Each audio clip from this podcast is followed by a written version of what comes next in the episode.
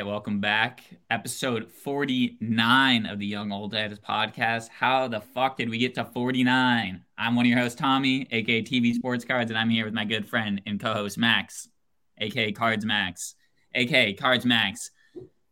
Scan, value, build edition. Max, how are you doing?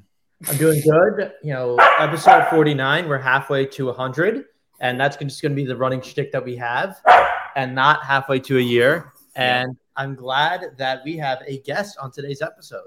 Yeah, not only is your dog on this episode, but we have my good friend and your good friend, a friend of the hobby, my Brock, aka at FTH Brock on Twitter and Instagram. Brock, how are you doing? Hey, it is fantastic to be here. I will say I've been waiting for this call, and yeah. I don't think there's a better episode to appear on than episode 49. So it's just fun to be here. It's a lucky number. It's a lucky I number. I've never heard that, but all right. it's a it's a lucky if number. Add, if you add four and nine together, you get 13. There you go. Well, Brock. Is it a prime number? Yeah, it is. It is prime number. Or 49 isn't prime, 13 is. 49, 49, is, 49 is divisible by seven. All right. Cool. No, we're tripping. We're tripping. It's seven squared. Seven, seven, squared. Not a math podcast. Not a math podcast. Brock. Sometimes. What is your job? Why do we know each other? Uh, so I happen to work in the hobby. I work for Ludex. Um, I we were coworkers. I would like to think we're still coworkers in some way. Uh, but yeah, I help run business development at Ludex, do some content. Um, yeah, it's if you haven't heard of Ludex, check it out. We're an app that helps you identify what card you have and how much it's worth. Um, yeah, Tommy and I met at a card shop at our local card shop, and um, just kind of kicked it off and kind of kept in touch. And one day he walked in the front door and was like, I'm starting my first day, and that was the start of something great. Brock was my boss at Ludex for a little bit before. No one, as as Brock knows, no one really manages me. I'm out here. I do random shit like start this podcast. Sounds like an unhireable loose cannon. yeah, but which is a title I'm usually familiar with. I wouldn't expect you to be. Well, Brock, Brock, you've been a character in many stories that have been told on the Young Old Heads podcast, and I'm glad to finally have you on to talk all things how you got started in the hobby, working and like just collecting in general, and like me and you have been traveling all around the world, all around, all around the world, all around the country. Feels like year. it. Feels like the world sometimes, and uh, I know Max, you have a lot of questions about probably how how shit would go down on a day to day basis. Uh, but Brock, can you give everybody, everyone who comes on the Young Old Heads podcast is a card collector. Everyone knows that. But can you tell us the genesis? What, how did FTH Brock become FTH Brock? Uh, always love cards. Um, I started, I was huge into basketball growing up. So Kobe, MJ, Allen Iverson, that was kind of the the start of like what I was collecting, Topps, Topps Chrome. Always loved that. Um, and then the other side, Magic. I grew up playing Magic tournaments um, until I was like 13. So I had this like weird. What'd you say? How old are you now? Uh, 31. Okay, so that would I'm sorry, that would pin you as like what 90s playing Magic. That's correct, brother. Yeah, okay, 90s the early podcast. Yeah. Well, also what I think now now that I'm a collector of more sports, looking back, the there's no like TCG sport, like there's no synergy, at least not in the world I was in, because I was going to gaming stores and then like one local hobby shop. So those worlds were completely separate. Um, but yeah, basketball. That's that's all I collected. That's I would trade with my friends. I would take Pokemon cards and trade for basketball cards. Um, and then kind of stopped right up to COVID, but always had my cards. COVID hit, and yeah, like now I'm absolutely obsessed at a level that I never thought I'd be. So COVID hit. Give me the journey from COVID hitting to Ludex. You start working for Brian Ludden. Which is which is actually like if you it's crazy the fact of what like me actually jumping in the hobby from what I was doing before, it makes no sense. Um, so COVID hits like all of us, our worlds get whatever you deal with what you dealt with. Um, and I fell in love with cars again. And me and my buddy Evan, who work at Ludex, started breaking. Like we saw people breaking on YouTube. Don't give us flack for people who hate breaking. Like we didn't know what we were doing. Um, but shout out to all the breakers. No um, hate to breakers. No, no hate to breakers, but also like Unless you steal National Treasure's one of one patch autos. I'm a little frustrated with the whatnot thing. If you guys want to get into it, I'm happy to talk about it. Not yet, not yet. Got it, I got need the got it. story first. I got you. So we start breaking. We buy our product from where Tommy and I met, which is a very important shop in the hobby, Elite Sports Card Shop on Montrose and Damen. Shout out to Ronnie. Um, so we're buying product, we're breaking, cool, all fun. Then one day I meet Mr. Brian Ludden. Brian Ludden is the founder and CEO of Ludex at Ronnie's shop. Um, the the situation I met him in was a little unique. This is kind of, I think, gives some allure to the story. He spent like eight to ten grand in cash in a matter of a couple of minutes, just pointing at, and this is at the peak of COVID, right? So like things are crazy. Like spending 10 grand is really not that hard. Um, and he's showing the shop owner an app, like he's scanning a couple cards or whatever. Um, what happened to be Ludex. So I met Brian Ludden showing Ludex, and in a matter of two weeks after that, my buddy Evan was left his full time job of um, doing what he was doing to work for Ludex, and then about a month and a half later, I joined with him. So one meeting led to, and I thought I had my whole career, and so did Evan, led to a complete life shift.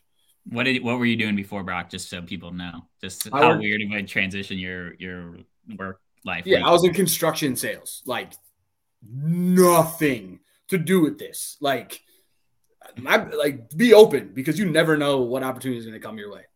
I feel I'm not sure if that's like there's just so many benefits to just scouting for employees in a card shop.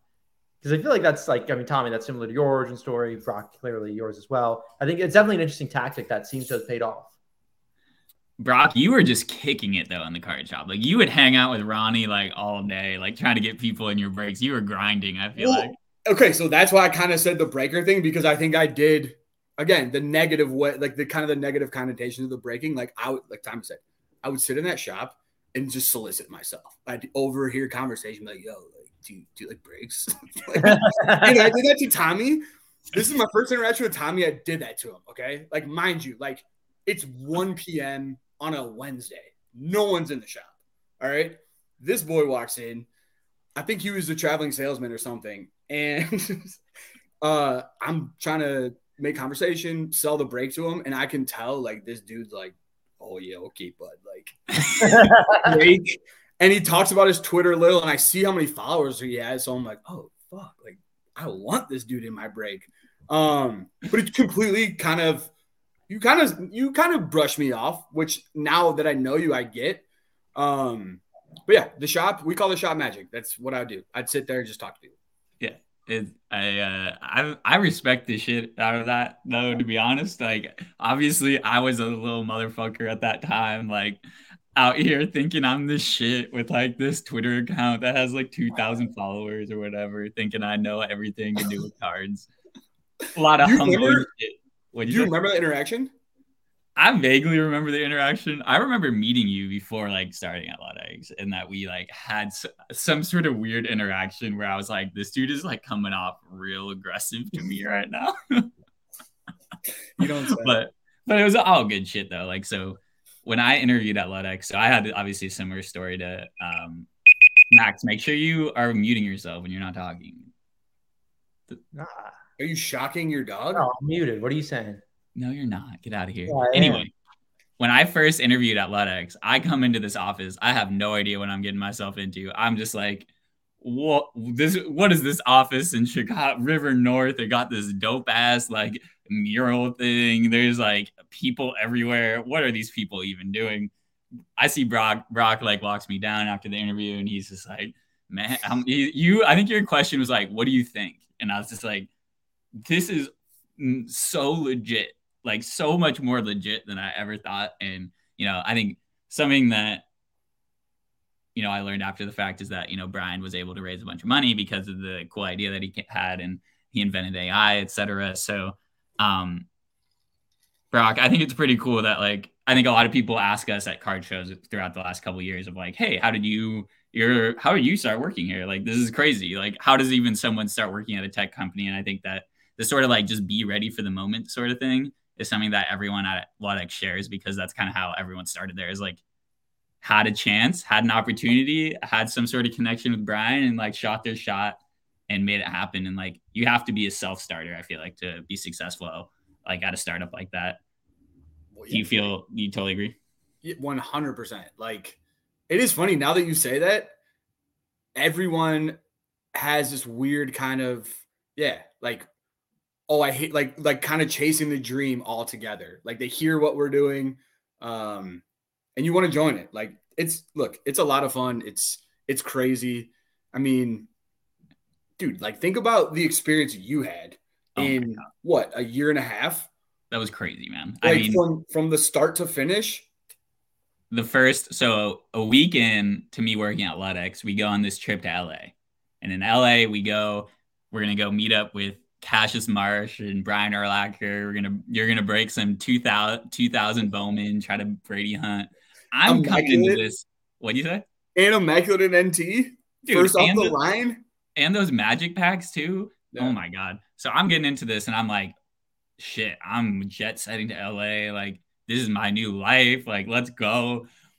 Brock obviously immediately checks me and just goes like, "Do not be like," it's just like, "Don't be a mother, don't be a fool when you're out here." Like, know how to act. And something Brock that you taught me a lot is just like know how to act around people that you do not feel comfortable with necessarily or feel like above like like meeting Brian Urlacher for the first time. I was shitting my pants and I was just like, I got to be cool. I got to be cool. I got to be normal me. I got to be like totally 100 here. And like with Cassius, like very similar thing. Cassius is like a very strong vibe. And for people who don't know, uh, Cassius Marsh is a former NFL or current NFL player, TBD. He's, uh, current. He's current.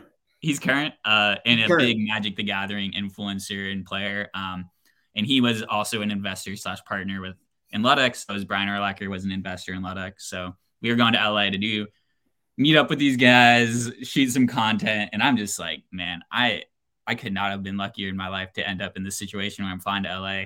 Um, gotta like smoke a joint with Cassius and like hang out in the shop and like you guys pulled like a Tom Brady rookie card on camera, like whirlwind first couple months there. And we were just there was tech wasn't even there, like wasn't even close to like being out yet. And we were just going around doing shit. So, you know, those early days of Ludex, one day the documentary will come out. You know how it is.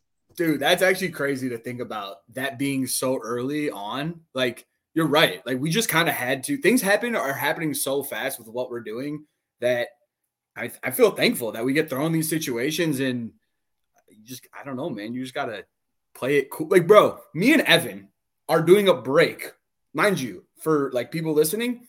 I grew up a Bears fan with Brian Urlacher. Like, that was my hero. He was on my wall. So then 40 like like seven months after I leave my job, I'm opening cards with him and pulling the Tom Brady and it's a it's crazy, man. It's crazy world. Uh tell us where it's at now though. So I I I left Ludex a, a little over like a month and a half ago, I guess. What's going on now? Like what we we started pre-launch before the app was even out there. Where's the tech at now? what's going on? Well, I just want to start by saying as soon as you left, the success just took off. That makes sense. like things really changed when you left. Um, no, we miss Tommy so much. Um, no, so where we're at right now. So have you talked about like the app at all on the show? Yeah, no, people know. I I talked about it especially when I think we went free. I, I did a big thing about it. Okay. So again, we it's AI technology to help identify what the card is.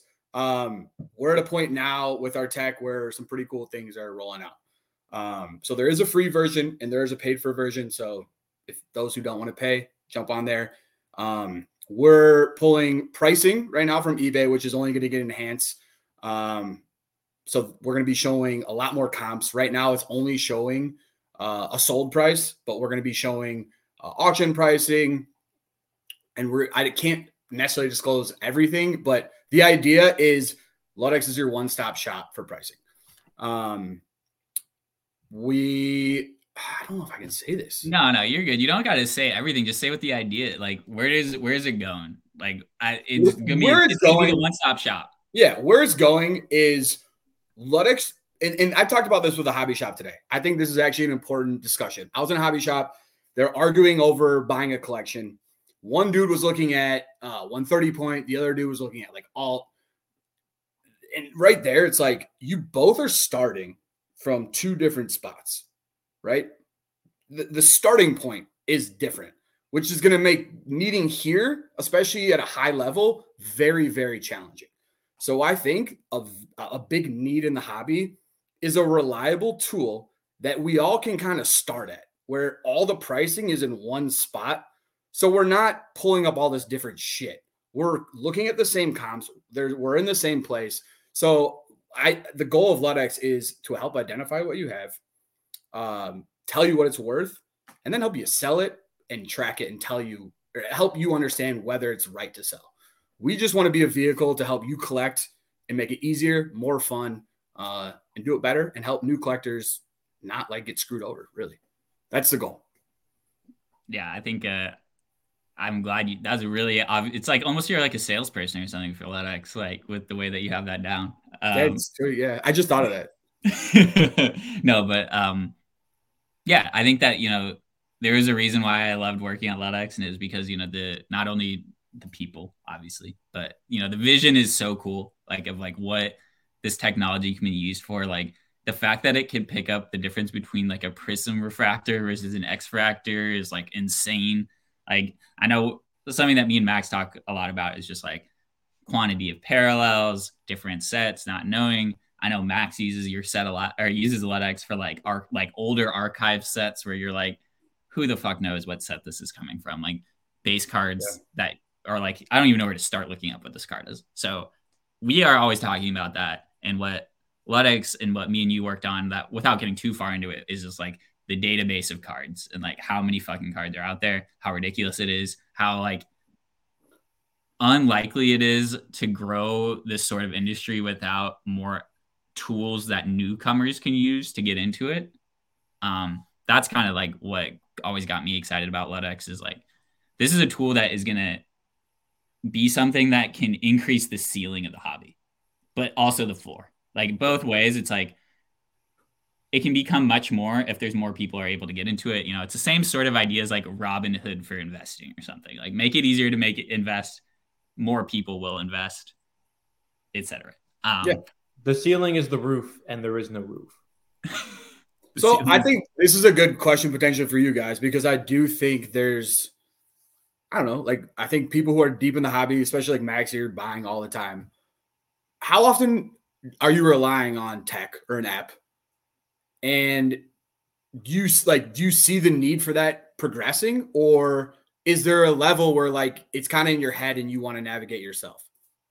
Um, it goes to when I'm buying, I really rely on. I think tech is necessary because you have to see sold values. But I mean, for the context of this in a, this conversation, I don't really rely on like in the, the innovation of tech because if I have card ladder, if I have 130 point of Terapeak or whatever, it's all the same number at the end of the day. The only difference is how fast I can access that number and that knowledge and how practical that is in that context. For me, most relevantly, the innovation in tech is mostly needed in the listing and the selling. And because time is money, identifying cards is laborious sometimes. And if there's an app that processes that, or there's a database that processes that, then that takes up less time. Because really, when I'm identifying something, whether I want to buy it or not, even less so in the context of collections, I really, or if I'm looking at singles, I just have to find the single, find what I have to sell it for, and try to give myself enough room. When I'm actually listing it, that's when I am in my CSV, typing out the title, typing out the specs, doing my making sure my image is properly in, and that is a bit arduous sometimes. Yeah, yeah, that's that's the where like I think Brock we talk a lot about like how Ludex can be an app for different levels of collectors. Like for someone who's really deep in it, like Max, it's maybe it's much more about the efficiency of listing and like checking comps. But for someone who's new, it's more about like, oh, you're actually telling me what this card is and I don't I'm not going on eBay and seeing like a twenty thousand dollar listing for a 1990 base Donruss card or something, you know, and thinking that I have twenty thousand dollars. And that was an issue that we kind of worked through at the beginning of it and stuff. But um, Even I- I- sorry. Oh, just jumping off of that, even when I'm identifying stuff, usually the tipping point for me to list something on eBay is five dollars or under. And if I see a random '90s insert that I've never heard of before, just doing the quick scan and seeing, okay, there's three listed for three bucks, pass, put that in the pile. I don't even have to worry about knowing the set number or the parallel or even the correct spelling of the player or whatever it may be. So, can I ask one question? Because Yeah. this I think transitions into something. You mentioned something, a player you don't know or a particular card you don't know. Are you guys comfortable with tech being the teacher, like helping you understand what that card is? Because the ex- like the thing I'm the feedback I got today, I was at a sports cop shop, sports card shop. They want to sell Magic and Pokemon cards. They don't know anything about it. So an app like ours allows them to see what they're what they're what they're buying. It gives them a starting point, which then now creates curiosity. Now they're more open to buying Pokemon cards. I guess my question is is like, w- will, will the tech then kind of propel or, or expand and help you learn, and then now like you're gonna, I don't know, like collect Pokemon cards or buy Magic cards. No, but only because the tech isn't good enough right now. So no with an asterisk. Usually Yeah, I there's misidentifying, there's just one long string of text of what the card is. And especially with cards that I know myself, I especially don't trust the tech on because I know I'm speaking more so from a listing on eBay standpoint, but I know I can make my title better than this better than the AI or not AI. I want to make sure my technologically savvy friends don't come at me. But the whatever the software is that's identifying a card, right now I don't trust it enough to where I would rather just put the time in myself to correctly identify it than do software. But that's only contingent on the tech not being good enough yet. Well, here's my devil my devil's advocate point to that is like you should always double check everything that tech tells you anyway. Like, you know, like I think Ludex is more about like the starting point, as Brock said. Like, it works the other way as well with identification. Like, you should not trust like we the Lord knows that people take pictures of their cards in the darkest, most fucked up looking rooms in the world, and you'll like someone gets pissed because their card doesn't get identified when it looks like it's gotten taken by you know a small child who's holding a phone for the first time. And like everyone has these expe- expectations for tech where it should be 100% accuracy and like why are you even out if it's not 100% accurate? And that always pissed me off because you should never trust anything like that 100% it's more about the efficiency thing and like if it gets a 9 out of 10 right and you have to look up one that's still nine cards that you had to do half as much work for you know it's like you got to think about the wins not as much about the the l's Exactly. And I understand tech has to do te- the point of tech is to be the bridge and to get you 90% of the way there. And then you proofread and you edit and then you do the remaining 10, 10%. But at that same token, if I have to spend time double checking, that's almost just as much time that I would be doing on the first run anyway. And Right. making sure that IDing, making sure that it's right. Well, the only difference is just filled in a field. And especially relevant with comping stuff, more so with how I'm listing items, not sales history. So sales history is concrete and it happened or it, it didn't, with the exception of those weird eBay best offers where it was says displayed at full, bought at two hundred dollars, but it was actually bought at one hundred thirty dollars. Hopefully, you guys know what I'm talking about. i know what you're talking about Yeah, perfect. But so that's concrete sales data, and that just is dependent on the API. But when I'm listing things, it's like I need to know if the lowest available is seven dollars or three dollars, and that might seem like a tiny difference, but that is the difference between me putting in the time to list something or not. And that's something that I do myself entirely because a maybe I don't value my time enough, which is why I try to do this in a very time friendly fashion.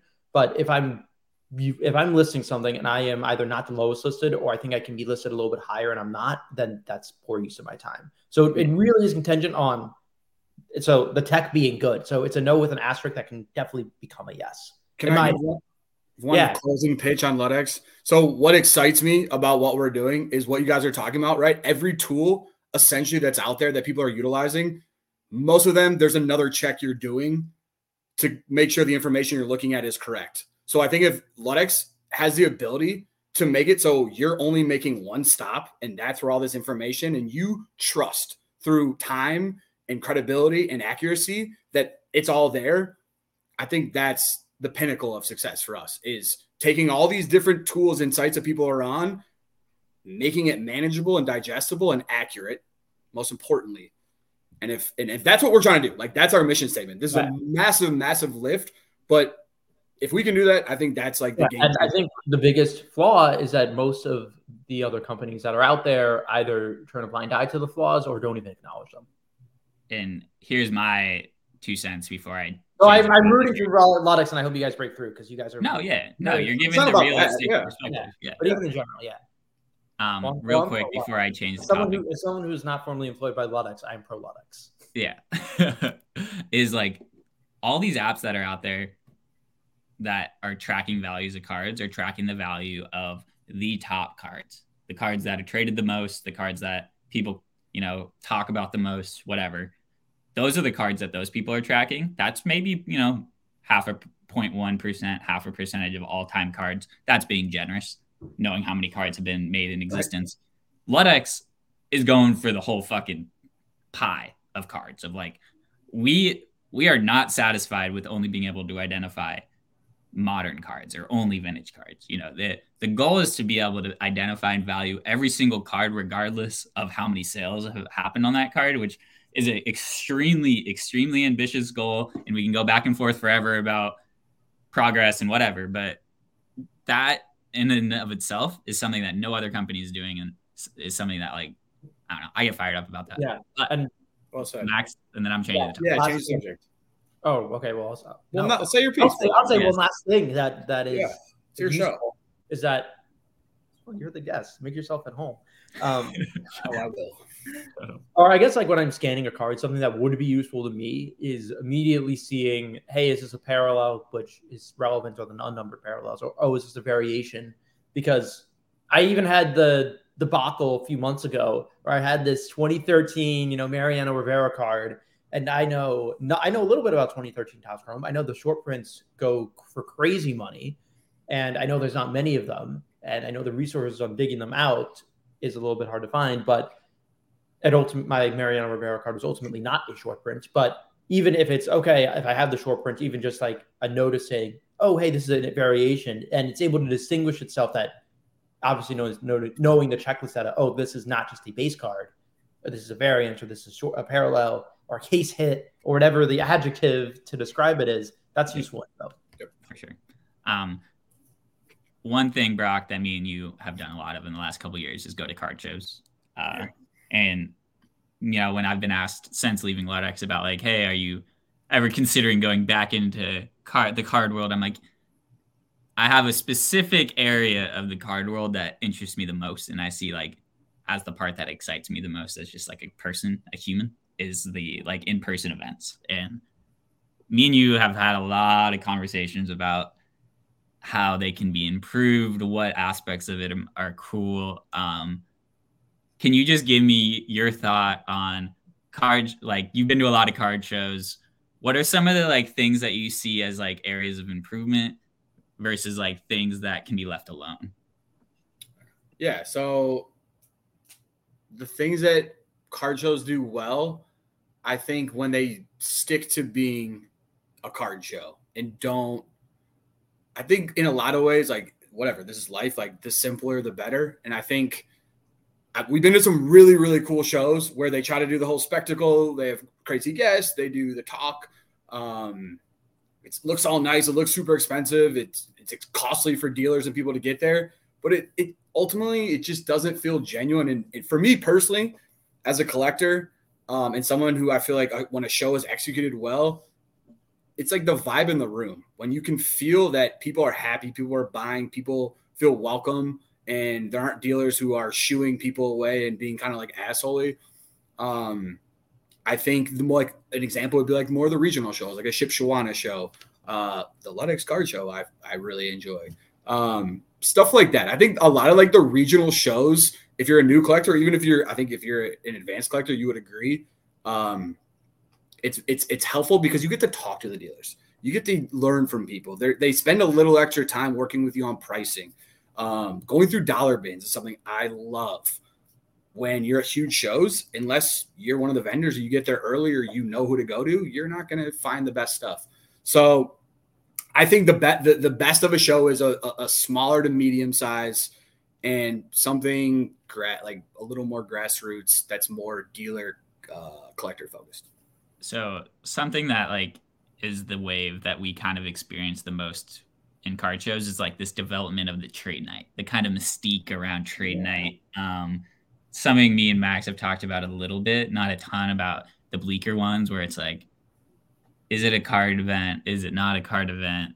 Like the nature of what trade nights are. I know Max has had like deals sometimes where he has to like tell like a drunk person that the deal that they think they're getting is not as great as it is, or vice versa. Accidentally misidentifying a PSA 9 for a PSA 10.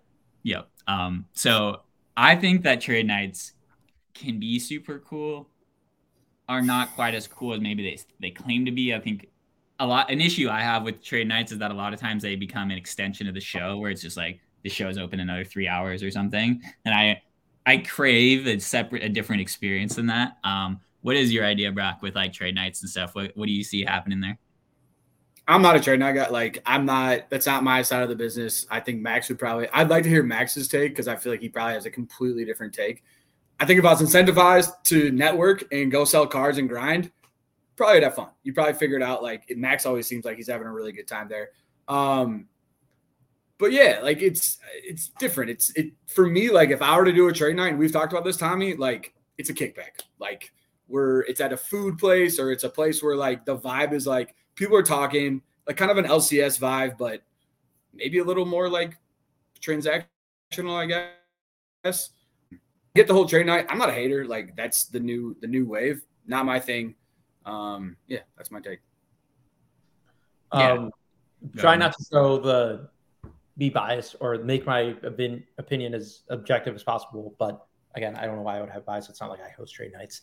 But um, their uh, their trade nights are really good in terms of being able to socialize with others, and it makes it social and it makes it so that you can acquiesce with so many different people. Half, probably more than half the times that I'm going to Bleecker trade nights, which is the closest thing to a local card shop that I go to that hosts regular events. It's I'm taking a train into the city. I hope maybe a deal I do pays for the ticket to you know the train tickets, and I'm mostly just not to say networking that that's a little bit too pragmatic but i'm enjoying and i'm socializing with other dealers in the new york new jersey new york city new york new jersey long island area. And i see value in that and that's important value to me as a collector. I think something that trade nights are missing which was epitome which was just so demonstrated so well in a trade night that was advertised as a collector's showcase which ironically was just a, a normal trade night is that you need to find a way to incorporate people that isn't uh, an extreme flipper boy like you know so to be palatable to the to the tommy and to someone who just wants to have a good experience but not feel like they're hovering over other people's deals the entire time. Because cards are fun. Even if it's not your own deal cards are fun. I love learning about other people's cards. I love when people look at my cards and i have an excuse just to talk about them. And that's what makes the bonds that we all love and enjoy but if in a more formal way, there's a way to involve people that aren't just there to transact or just give a reason to go besides just transactions, then or more formally address that, then that's how you take trade nights to the moon, as they say. And um, Brock, something that me and you talk a lot about is like the experience side of things. So like a lot of trade nights you go in, there's either like no table space, no chairs, there's like a bunch of people huddled on the floor. There's no drink or food options. It's like you need to create a space where people can watch the game, hang out, like have space to do something. And that's not, you know, have a transactional deal. Like you need to give space for that sort of stuff. It's what a lot of shows I feel like miss out on too is like just a kick it area. Like, you know how much longer people would stay at shows if they could like have a better place to sit down and like put their shit down for a sec, have a drink, have a you know, eat a hot dog or something. Even like, what it, what are your thoughts, Brock, on like that side of things? Well, no, dude, I agree with you. Like to Max's point, I think if anything, there's an op, and to your point too, there's just an opportunity for a, a like a just a better trade night that's inclusive, but also caters to what everyone's looking for. And I don't, yeah, I don't think it's that hard. Like I think it's as simple as like renting a brewery or a room and like humans are are, are like they just go where they're ushered. Like if we put it, if you put a section that's new collectors, new collectors will go over there. You put a section for consigners, consigners will go like. I think there's a little organization that we could help foster like a more inclusive uh, environment. But I like trade nights. I want there to be, I want there to be, be more focus on making it what we're describing. It's an extremely fine balance between being organized and giving organization to people that aren't just there to transact, and then just having the normal trans- restrictions and boundaries that card shows have. Because one of the beautiful things about trade nights is that it empowers anyone who doesn't even have a table and is just a walker at the show to be an equal to everyone else, both in table space and who's sitting where and everything like that. So, not to necessarily corporatize trade mm-hmm. nights or anything like that, but there's like, there has to be the beauty is in the balance. And if you go towards too much transacting, free for all, and too much organization, this is this hobby organization and they're trying to promote this, then that's the really interesting balance. Um, I think it's a, yeah. I Max, I think it's the simplest because when you walk into a trade night, like for instance, like the national, it's it's a it's a pretty intimidating environment to walk into. Like you don't know where me, like I kind of am in the hobby. I don't know where to start. Like I felt very uncomfortable. Where I feel like there's a way of if I walk into a room and I see a bunch of consigners on one side and I see a bunch of people looking through dollar boxes, like it feels a little more inviting to have pique my curiosity. And like, I guess that's what I'm kind of talking about. It's like trade night is full fledged, like butt to wall, like we're hugging up, like shoving through each other to show each other our slabs. Um, I get there's a demand for that, and I'm all for that. I guess I would think, and I think Tommy agrees with this, just a different variety of trade nights. Yeah, and again, part of why I even go to trade nights in the first place is usually, aside from the transacting, just to see friends that I know that are already yeah. there. Um, I know that especially when I'm at a trade night and it's a trade night that doesn't have everyone at a table and they're setting up with their stuff and it's a trade night where it's more social when you're walking around. It's not to say intimidating, but it's weird go just as any human being going into a room and you don't know a single per- other person that's there. Yeah. So being able to handle that, I think the brewery setting is good.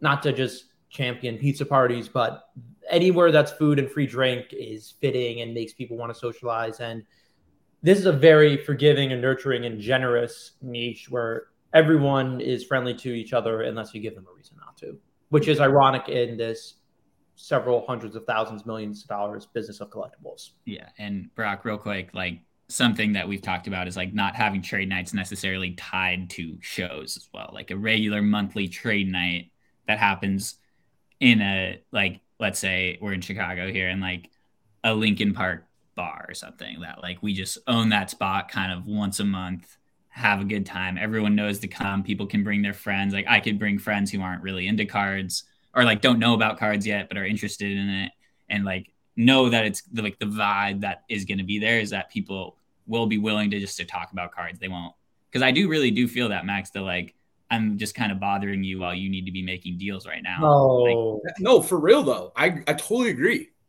Yeah. And like, but, but again, I, I've also had issues where I'm trying to poke the stick and get a few of my friends that are, I think I told you, I had a friend who is actively going on to whatnot breaks every two to three nights and just rolling the dice and spending a few budgets. I've, he's gotten off the, the bi-weekly breaks, but now he just wants a big Jalen Hurts card. And I try to encourage him to come out to some of the trade nights that I go to, and I'm like, yeah, honestly, like this one, this probably doesn't have a genuine purpose for you if you're not here directly to transact. And I hate saying that because I love cards. I want to get more from my close friends that are already into cards into cards even more. But if it's just a business transaction place, it's a fine line. The show trade nights are great for shows and for transacting, and that has its niche. But in order to make cultivate a better hobby environment, having the Regio regional area trade nights only help everyone. I think you, Max. I'm glad you brought up that friend of yours because that really is like the main point. I feel like Brock that like Jet was the genesis of this idea. It's like you don't have a place right now in the hobby to bring someone who's just interested to get them hooked. Mm-hmm. yeah, know, like I try to bring. Yeah, it's just card shows are really the only way that you can kind of reel people in because there's always something no matter what. But, but they're so are, intimidating though. They're like that's intimidating too. Yeah. We're like, like if you're just going to to your point, like a restaurant to get pizza, like at the very you know that it, it, we're it, we're huge. Like I don't know. I just feel like that's like a normal setting, so you're not like feeling super uncomfortable and not knowing how to navigate, and you can ease into it. So I think it's happening. Maybe we'll do it ourselves. Maybe Cards- it'll be a Cards are good. Yeah, cards are good. Um, Brock, we've talked a lot about the experiential side of, of cards here. Let's talk. Let's talk. Let's talk some nitty gritty. What is what does FTH Brock collect? What's it? What's in the binder? Oh, listen. When that when I got the call for this, I had to make sure that this was on my side. Brock has his binder up. The card This is an old fashioned binder, which recently, Tommy, I wish you were around. Someone shit on the binder, which I'm trying to be a little more open minded, but I have to. I think this is the purest form of collecting, and I will never get away from this. So, is why me and Brock are friends. my favorite thing, I, I do themes. This binder is full of goats, uh, Kobe, MJ, uh, some LeBrons. But my favorite thing to do, which I've recently embarked on, is Topps Chrome refractors. So we're gonna, I'm gonna go through colors, is what I'm trying to do. So I've almost completed uh, just refractors, and it, these are from 2000, 2010 is kind of like my You cutoff. keep it. You keep it to that range, and I like uh, that decade. You're talking like binder pages here, right? Like one Correct. binder So I'm gonna show you. I'm gonna show you one just as an example. I'm just narrating. I'm narrating for the people. I got you. And you know what, guys? I don't know if this makes you happy, but like Oh, that's a sick page. you see, and I got the ring cam on, boys. So much I got that color. for you guys. Like it's not great to look at, but No, it's great. is holding up. Uh, I'm narrating here. Right, He's holding up a, a Topps Chrome Refractor page of basketball. I got some 08. I see an Andrew Bynum X Fractor that I blessed you with. yeah, you did. Um, me and Brock at shows when we'd be going around, we'd always be pulling out some refractors. A lot of uh oh, you got your big men refractors there. You got Yao Ming 2006. Look at that one, Topps Chrome Timmy. refractor. Shaun Livingston. So John Livingston rookie refractor. Um, so you're you're a you're a true purist to Topps Chrome basketball. Um, Yeah.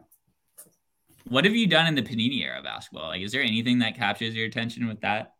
mm, I like like the 2000, like the early, like 2014 for hoops.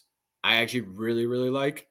Um, Like hoops, like normal hoops? NBA. No, no, no. NBA Prism. Because you Oh, said Prism, right? All right, yeah, yeah. That's yeah, the, the the two the that year, I like that design, but no, man, I've really the the Topps Topps Chrome. I think I got Topps Chrome cars as a kid, and there's something about the refractor and the way it looks that it's it doesn't matter. It could be like Robert Swift is in there. If you know who that is, he's the worst player of all time. He was a meth head and got arrested. Like it can be the worst player to the best player. That's how you know you love a card. It's just the look of it. So Yeah. that's the, my the amount of times when we would be doing work and it would be like we'd be going through some sort of whatever database work Data, and yeah. you find a card you're like dude. We'd be so down on cards we'd be like damn i can't look at another card today. Then one sick one pops up me and you'd be both like yeah that's a dope one. Let's keep going. Like Shout out to Tommy. You're always hunting for me in dollar bins. oh yeah yeah yeah. Um the Topps Chrome binder i have mad respect for. The Bo binder has fallen off a little bit Both but- It's coming back. It's coming back. Can I talk about Bo Binder for 30 seconds? talk give the give the pitch Listen, guys, I'm doing the Topps update, Rainbow. We have two pieces that you haven't seen um, that I need to re- bring, bring it back. I do a little shtick on my Instagram uh, that I need to bring back. I'll do a little better. I'll do a little quicker. Um, but yeah, I love I love the Bo. I love rainbows. I'm also doing a Khalil Herbert rainbow. Do you do you guys have any rainbows that you're doing or have done? Matt, we've talked rainbows. Max did a uh, really random Luis Severino, who's a pitcher for the Yankees, like base card rainbow back in the day. I don't really fuck. I don't do rainbows too hard. I, you know, you know me. I'm just It was an everything. Your cut rainbow. boy. And it was my uh, my first real project back into collecting. Um, right now, I have about 50 variants. I think I still occasionally check eBay, but it was all of Topps Series One, all of Topps Chrome, um, Topps 3D, which was actually no, just kidding. He didn't have a 3D. I have all of Topps Mini, and like all those other weird other sets that still have a flagship image. I counted, and it has three one of ones in it, which is actually surprisingly low. And I've learned a lot in the rainbow collecting game. And you really cannot afford to be late to the party, and you cannot afford to not spend big bucks. yeah. Brock, what it, what have you learned building the Bo Bichette 2020 update rookie debut rainbow, and then the Khalil Herbert uh, rated rookie optic Yeah, rainbow, right? Yeah, good memory. What have you been learning? What have you learned in that process? Of, So what I was gonna say is starting a rainbow is some of the most per, for me is like some of the most fun I had. Like those first four when I when you decide, oh, I'm gonna do a rainbow, and you are looking and you're buying them. Like for me, that's I have so much fun doing that. Um, and then there's got to be some weird OCD like aesthetics when you start like chronologically seeing the numbers. And the Khalil Herbert one is actually getting crazy because I have there's like 30 to 32 cards. I have 21 of the 32. Yeah, it's getting crazy. Um, damn. so like that, ah, dude, I, it's just it feels good, and you learn a lot because you're seeing all these parallels that you potentially couldn't afford, right? So I think a good advice to your what Max just said: do someone cheap, because then you can afford to get all these cool parallels that you're seeing on the internet of these huge stars, and it's really fun to own like a one out of ten or a gold refractor. Like it, It gets expensive even if you go cheap. it does, but Fair warning. And it's all relative, I guess, right? Like it, it, it, if you're gonna do like a then do like a third or fourth year. That'd be my best advice. Do someone's later years. Like my brother's doing DeMar DeRozan, optic, whatever year he's in. don't expose the photon rainbow. Oh, is that a later debut? No, no, no, no. Uh, um, but like, dude, he's getting a gold for 40 bucks. Yeah. And like it's not about the getting it for like three bucks, but it's like you can get extremely rare, cool ass shit for under a hundred bucks. And that's always been kind of a thesis of this podcast. Um, so I always respect Brock, your your binder, the collection that you you've been building. Uh so I think rainbows are for binders. And that's a really, really tough thing to do. But I have my Khalils and top loaders, and I gotta be quite honest, it's not the same. you gotta I've like either It- binder or I respect like a good like little shelving situation, framing situation. Mm, I I do too. I do too. Or you can make a collection on Ludex and you can see it there. Exactly. Um, that was the part that me and you would get the most hyped about was building our little collections. I had all my gold cups in a collection. You had all the bows and shit. Um, I'm excited for the future that uh, feature. I think the where it is now is really only just like a very small fraction of the vision that we had for how it can be cool and like shareable and stuff like that. So I'm not gonna. We can talk about that on part two, Brock. Um, Yep. But have you bought anything recently? Or are you just purely on the game of rainbow hunting right now? No, I've been so I've been buying. I just been support like trying to support people on Twitter. I like. Um, most recently, like Infinite Cards. Shout out to my boy. Uh, I got a Davion Mitchell out of 49. I got an Mbappe sticker. Um, I got a new rainbow that I unofficially have started. It's a Marcus Rashford 2019 Topps Chrome. Um, pretty cool. I already have three. The Who is beauty that? of this, huh? What is this? Who is that? Marcus Rashford? the fucking he's the best player in Manchester United. Absolute stud. I didn't know he Still a still great played. human. I didn't know he still played soccer. Is that a diss? You didn't even mention soccer. No, I genuinely did not know he still played soccer. Dude, Marcus Rashford is having an unbelievable year this year. Actually. Huh. Um so yeah, 2019. I've been buying 2019 Topps Chrome Marcus Rashford. Nice. That's pretty cool. What about you boys? Any notable pickups? Um, nothing too crazy. I got that Ron Artest in today from a Frank. You saw that? That's gonna Oh, be I- sick. I'm I'm hyped to give that to you next at the Yeah. show. Probably I'll see you next. Um, just kind of been kind of uninspired of late. Not having cards be my job. It's been a little off the grid, a little bit more on cards, but I still been buying. You know, I, I can't stay off eBay. I have a final before this episode ends. I have one final question for you that I I, I think it would be cool to end on, but All right, just give me an opportunity. all right. Well, Cool. Max, any notable pickups? Uh, yeah, I bought. I've been on. We can, Tommy. I think we can open this at another episode because I have a full-on rant. But all right. Well, hold off on the big take- one. no, no, no, no. I have a pickup. I have pickups. I- Wait, yeah, George was not upset. George was upset that you wanted me to brush off my pickups. Yeah, he said, "Tell him, tell him." Yeah, but I bought a. Oh wow, he's he's loud. Um, I got- you want to just you want to give it a second? yeah. Uh, talk about something else for two minutes, and I'll talk about my big pickup. All right, Brock, ask me the question that you want to ask All me. right. Because I have something So- I, I want you to end on just being able to talk about like what you're up to and like stuff that people can do to like watch and like content stuff. All right, cool. But this is like a personal question that I wanted to know. Yeah. Because and I'll be I'll be candid over uh this. Like I haven't even said this to you. I've noticed less activity out of you. Oh yeah. Okay. Which naturally is going to happen. You're not around cards 24 7. Like you're running social media for a new company. Awesome stuff. Um, what has that been like?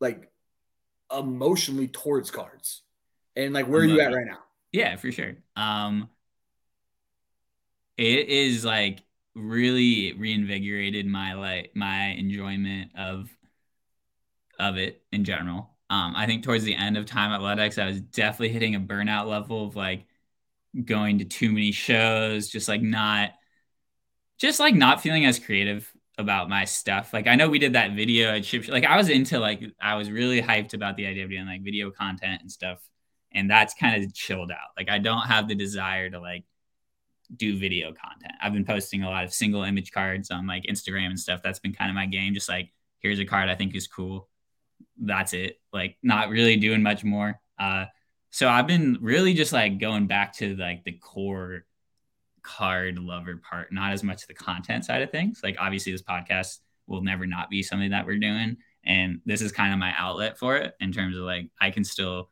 I'll still talk about talk my shit on the podcast about whatever. But in terms of like day to day cards, I'm much more just like, what are three cards I can appreciate today? And then I'll post one on Instagram or like you know, I'm not DMing people. I'm not quite as active like on the DMs and stuff as I used to be. So my apologies to everybody if anyone is getting ghosted by me in the DMs right now. Feel free to bump whatever. But like I'm just like not I feel like when I was at Ludex, it was like I gotta respond to all these DMs because all these people could not to say that like my relationships are transactional in the hobby, but like I did want to make sure that I was responding to everyone and not blowing anyone off because I didn't want anyone to think I was a dick or anything. And now I'm less care about that because it's like ah, I'm just here to have a good time and post some cards and like the podcast is my outlet for content. Um, but I'm just been busy, dude. I also like I'm moving into my own place, Brock. Did not Let's tell you go. that yet. So Where? moving well, closer actually, out your way. I'll, yeah, I'll tell you later. But like, yeah. I I think I'm like kind of making all these plans for when I move. Where I'm like, all right, I'll have my own spot I'll be able to like do dope shit with my cart, like do some cool displays. I want to start getting into like display content if I get back into videos, just like here's how I built or like here's my concept with this like whatever portrayal of cards or like this is like a history of card mm. like a certain set, you know, like some Greg Morris stuff. Yeah, some Greg Morris. shit. That Greg Morris. I love you guys. Yeah, please. Trying so hard. Um, and they got a yeah, like history of parallels and stuff. Like just like the way that I collect visually, do play around with how I like display it and stuff is something that I'm looking forward to doing more at my own place and having more space to do shit like that. But no, I mean, I love cards and I love con- making like card content. It's just like, it's, it's nice to have something where I'm like, oh, I know after work, I can go hang and like fuck around with my card or, or like I got a cool card coming in the mail. It's a little different when you're not doing cards every day. That's just like my two cents on that. Yeah, so it took it took it, it took the fun out of it to some degree. To some degree, like not a ton, but definitely a little bit. Not like a majority. Like I still, I never had any like, oh, I'm gonna sell my collection type of thoughts. No, but, not even close. Yeah, but dude, you can, the reason I asked that is you came in, unlike everyone who worked at Ludex, none of us were in the hobby beforehand, and weren't working with cards like you were every day. So I found it interesting and like I I observe you, like I care about you. So like when I noticed that, I'm like, my thought was that you know what, that probably makes sense of like it was a job. And and and and with everything, like yeah, there are extremes to it. So no, I think it's interesting and it's cool to see whatever you get older and, and realize or not even realize like learn like fuck like i can still do this and progress as an adult and do all these things in one um yeah it's awesome other people should look to that appreciate that and now that I can't just scroll card Twitter all day and call it like research and development, I, that is also limiting my uh my ability to do shit for sure. I gotta I got work to do now. Uh, and it, not to say I wasn't doing work, but like your work was card. That was work. Yeah, it was work. Yeah. Um, Brock, what was the question? Uh, uh yeah, you were done. No, go Timmy. It was he asked me about if I uh what my relationship with cards has been like changing since stopping working at Ludex and like just like that whole concept. Um, but Brock, I want to give you space here to talk about some of the content that you guys do at Ludex and like some of the cool shit you guys got in the works right now and like what you're excited about. Okay, And, cool. then after, might- after- and then after that, I do want to talk about my pick. Yeah, we got to give Matt. You want to give Max? his Oh, five I forgot we didn't get to yeah. the You pickups. want, you want to close on the Brock note, or do you want me to talk about my big pickup? Yeah, go pickups first. Pick Okay. Max yeah, pickups. hit pickups. Yeah, I calmed the dog down, so now I can talk about it. I bought another top Ty Cobb red, and You got what? Ty Cobb? I bought another Ty Cobb red. Wow. What Uh, is it? Uh, PSA one five. It is a Tolstoy back, which is one of the rarer backs. Only What does that mean? there are only 34 Tolstoys in the entire PSA It's population. the it's the gold refractor of backs. Cool. Honestly, that's like a yeah, it's like a mid but above average back. It's not a super fractor back, but um, like there's Piedmont and there's sweet Ca- and sweet Caporals are the most commons, and then there's Ah, like okay. there's polar bear, which is like relatively common, a little bit more common. Then there's like sovereign, and I think Tolstoy's maybe up there a little bit higher, but it's I'm, crazy. but I know those words. Uh, so. yeah, no, I'm just I'm just doing a bunch of uh, words together. But this was an interesting dilemma in that these rarely come up for sale, and there's actually uh, another Ty Cobb Tolstoy back available on March 26th, and I bought mine this past week. So yeah, so I'll just talk this few real quick. There was an SGC six, which was the highest graded ever on December 4th, 2022 and then there was another 2022 sale. So I guess like on average, there's like two Tolstoys of any grade that sell publicly per year.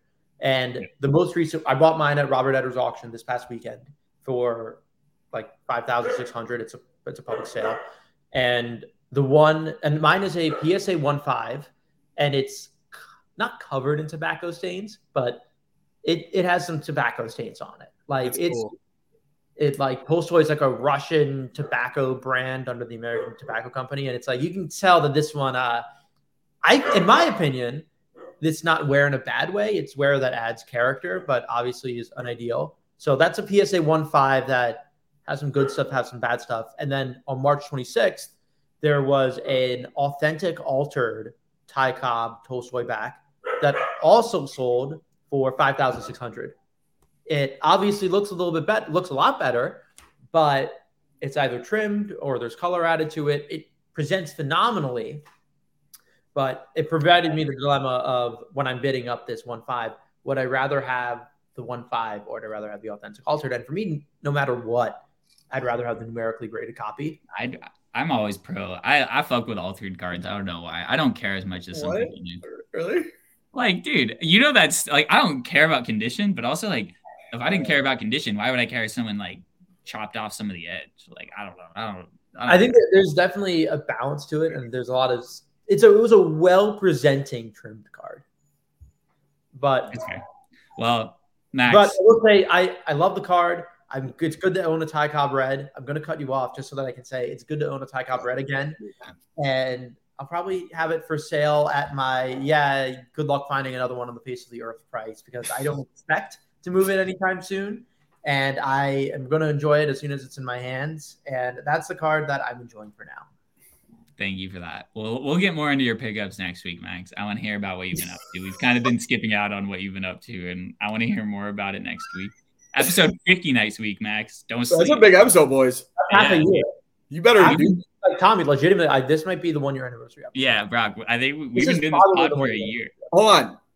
And I don't know, like we don't have to broadcast it or like we don't have to decide now, but I think it'd be cool to do a giveaway for your year, your 50th episode. That's a good idea. And I would love for Ludex to sponsor that to your dedicated, loyal following. So let's figure out a, a, a wax giveaway to the listeners. Wow, that's a that's a totally not planned cool. That idea. isn't actually. I That's love it. official. Um, Impromptu. we, we had a lot of fun and content at Lu- wait i didn't hear what you said so i'm just gonna end that i'm gonna do my closing bit and let brock do a little bit here at the end but what, you didn't hear the giveaway? Oh the giveaway is a good idea we'll figure it out afterwards that's cool i love that idea That's for Um, real. keep keep an eye out on our social for that um but we did a lot of we had a lot of fun making content a lot of videos of me and you and Evan and everyone, whatever cast of uh, supporting characters were involved during that time. Uh, did a lot of videos, a lot of YouTube, a lot of Instagram, a lot of TikTok shit. Um, what are you What are you up to now? What are you What are you excited about for the future? What should go? What should people go like and subscribe to? Listen, go like all our videos. Our boy Evan is absolutely killing it. That's FTC Evan. His handle is at EJ Collector on all platforms. Subscribe, like, DM him, whatever you want to do. Loves to talk. Um, we're just putting out content. So for us, like if you're a content creator, if you are guys like or gals like Tommy and Max and you're in the hobby or going to shows, like reach out, hit us up in the DMs. We're looking to collaborate. We want to show what cool what people are doing in the hobby. We want to show cool cards. We want to help people collect. We want to help people learn. Um, that's kind of the content focus. And then on the we also put on a show in um, Rosemont, Illinois that we're pushing. So those are the two things to look out for. And we're going to have some pretty cool tech updates coming and partnerships that I hope we can announce soon. So maybe I'll come on again that I'm pushing for when we have some like crazy shit to talk about. There we go. That'll be, I'm down for that. Um, yeah, I'm glad people got to have a little bit more of a window. What? Let's uh, let. I'm gonna let you just say some shit here. Whatever you want to say. You can talk mad shit if you want since it's the end of the episode and not as many people get here. Cool. What was what was Tommy like as an employee at Ludex? What to the people that might not know what I was up to on a day to day basis? What was I doing? I from me getting to the office to leaving. What's what's a day of working with me like in the office? All right, so Tommy would be there. He would be the first person to get there. Generally, um, he'd make coffee. He'd make this boy. First off, he came to Ludex didn't know how to make coffee, or he could make coffee, but it wasn't up to the standard. He first thing comes in, whips up nitro brew. The boys are all fired up. We're sweating. We're hot. Um, he'd get his work done before like eleven or twelve. Um, he'd probably like suggest a couple content ideas. He'd call me over to look at a couple cool cards. Now, depending on the day, it's a candy day and if it's a candy day, then he's probably going to spend a good three hours opening wrappers, eating, laughing. Um, no, but honestly, Tommy, you were super productive, bro. You fucking helped out so much. And why we do miss you in the most is like the perspective you have, I feel like, of for such a young person like actually like i'm gonna be real here like for such a young person to have the perspective you have we like your podcast is perfect because i said to you you are an old man in a young man's body and max you're the same thing dude you both are two old men who are in your 20s talking about cards. Um so yeah dude you're super productive and you're great. I miss you. I will, I will say one of the biggest things that i missed since tommy's departure from the office was um seeing the clip of the double ssp case hit of the two strawberries, strawberries, the two pink, pack. the two pink Starburst pack rip. I'm still yeah. pissed that didn't go viral. Like, come on, people. no, that, that, that was a moment of a lifetime, and I'm upset that I'm not seeing that content anymore. Those were the best. Here's another. I'll give you a little secret about Tommy. This is some of my favorite stuff. Is we would get wax all the time, and especially like new wax. uh, Evan like doesn't care. Like he'll just let it sit there. I'm more like Tommy, where like I like, come on, let's rip it. So like Wax would just sit there and you would see this kid like fuck like his brain like circuits going off of like why is this not getting ripped? So I miss I miss that. I miss the agitation of him not getting to rip wax right away. Yeah, that was that was always tough, especially if it was like Oh man, I was I hated that. So Beef would walk in with like a whole bag from Walmart, and it would be like, "Oh, we can't rip this yet." I but there was times where we'd be ripping packs before like 9 a.m. Some days, like never sleep. Jeez, that's like day drinking. yeah, it is. that was good, Max. I'm glad we're having these little these little rant, raps here at the end. All right. Any last words, Brock, before we sign off and do a little recap after? Mm, download the app. Love these boys. Follow. What does FTH stand for for the people? Uh, for the hobby for the hobby, Brock. Not that I feel like I am the hobby. I want to be for the hobby. So FT is a giver. That BFTH, and that's Yeah. how we're. Yeah, just I don't know. Collect cards, be nice to each other, follow this podcast. Simple as Thank that. We'll see you guys.